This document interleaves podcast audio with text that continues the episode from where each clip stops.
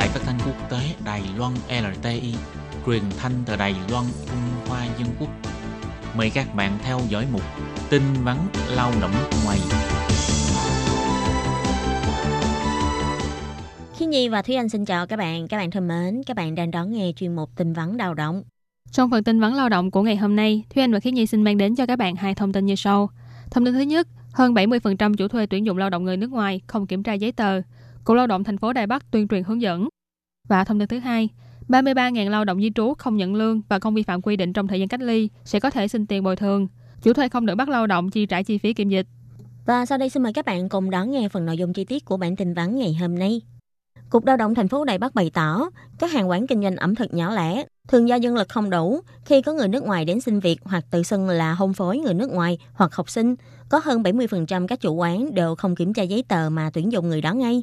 Gần 3 năm nay đã xử phạt hơn nghìn vụ việc như vậy.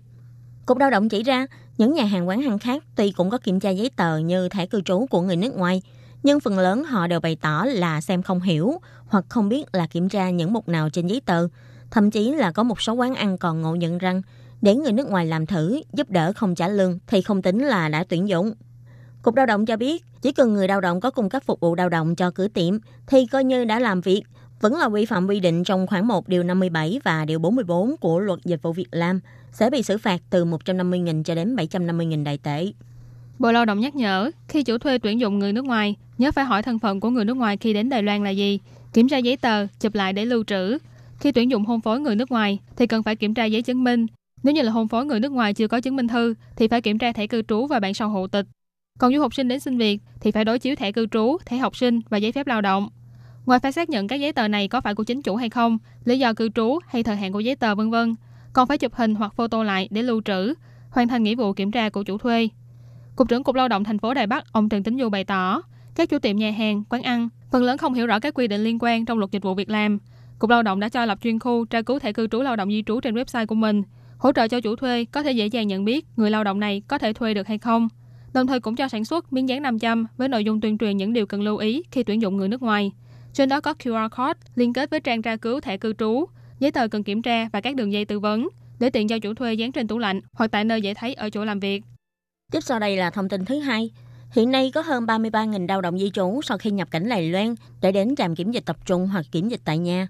Căn cứ theo quy định của Bộ Y tế Phúc Lợi, trong thời gian cách ly kiểm dịch, nếu người lao động không vi phạm các quy định phòng dịch và không có nhận lương, sẽ được bồi thường 1.000 đại tệ cho một ngày. Bộ Lao động nhấn mạnh, tiền bồi thường phòng dịch là bồi thường cho lao động di trú đã bị mất tự do nhân thân trong thời gian cách ly hoặc do nghỉ phép không được nhận lương, bị tổn thất kinh tế. Chủ thuê và công ty môi giới không được yêu cầu người lao động dùng khoản tiền bồi thường đó để chi trả cho chi phí trong thời gian cách ly kiểm dịch. Sở Phát triển nguồn nhân lực nói, chủ thuê có trách nhiệm chăm sóc cuộc sống cho người lao động di trú. Các chi phí về kiểm dịch, chủ thuê phải chịu.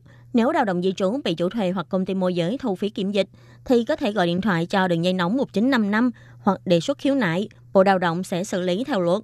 Sở Phát triển nguồn nhân lực cũng nói thêm, theo quy định biện pháp về quản lý và cho phép tuyển dụng người nước ngoài, chủ thuê khi xin tuyển dụng lao động người nước ngoài phải căn cứ theo kế hoạch phục vụ chăm sóc cuộc sống người nước ngoài, sắp xếp chỗ ở và thực hiện biện pháp cách ly cho người lao động. Vì thế các khoản chi phí tại trạm kiểm dịch tập trung hoặc tại khách sạn phòng dịch đều phải do chủ thuê phụ trách. Nếu như chủ thuê thu lại khoản phí này với lao động di trú, tức là đã vi phạm vào quy định không chi trả đủ toàn bộ lương cho lao động di trú.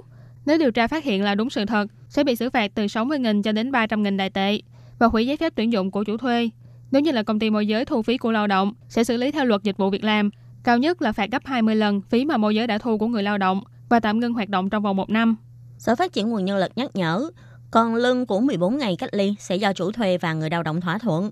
Nếu thỏa thuận là không cần phải trả lương, chỉ cần người lao động tuân thủ theo quy định, không vi phạm các quy định về cách ly và phòng dịch liên quan, chưa nhận lương hoặc các khoản hỗ trợ cùng tính chất khác, có thể xin trợ cấp bồi thường phòng dịch với chính phủ. Khoản bồi thường này là bồi thường cho lao động di trú, chứ không phải cho chủ thuê. Sở Phát triển nguồn nhân lực bày tỏ, chủ thuê, công ty môi giới hoặc lao động di trú, nếu có thắc mắc gì về chi phí phòng dịch kiểm dịch, có thể gọi điện thoại đến trung tâm tư vấn của Bộ Lao động. Số điện thoại là 02 899 56000 hoặc cho đường dây nóng 1955. Các bạn thân mến, vừa rồi là bản tin vấn lao động của ngày hôm nay do Thúy Anh và Khiết Nhi cùng thực hiện. Cảm ơn sự chú ý lắng nghe của quý vị và các bạn.